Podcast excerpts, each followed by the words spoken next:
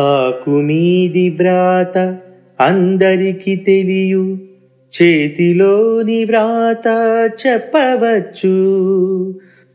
తోలు కింది వ్రాత దొడ్డవాడెరుగును. విశ్వదాభిరామ వినురవేమా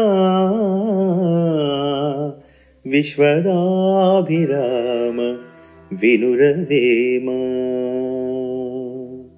తాటాకు మీద రాసిన వ్రాతలను అదే గ్రంథాలను అధ్యయనం చేసి అర్థం తెలుసుకోవచ్చు.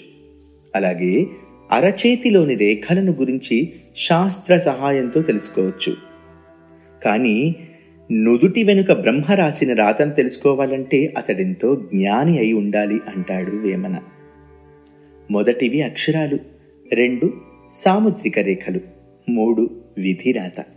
విధిరాతని తలరాత బ్రహ్మరాత అంటారు. అది బయటకు కనిపించదు. జ్ఞాని అయినవాడే దానిని తెలుసుకోగలడు.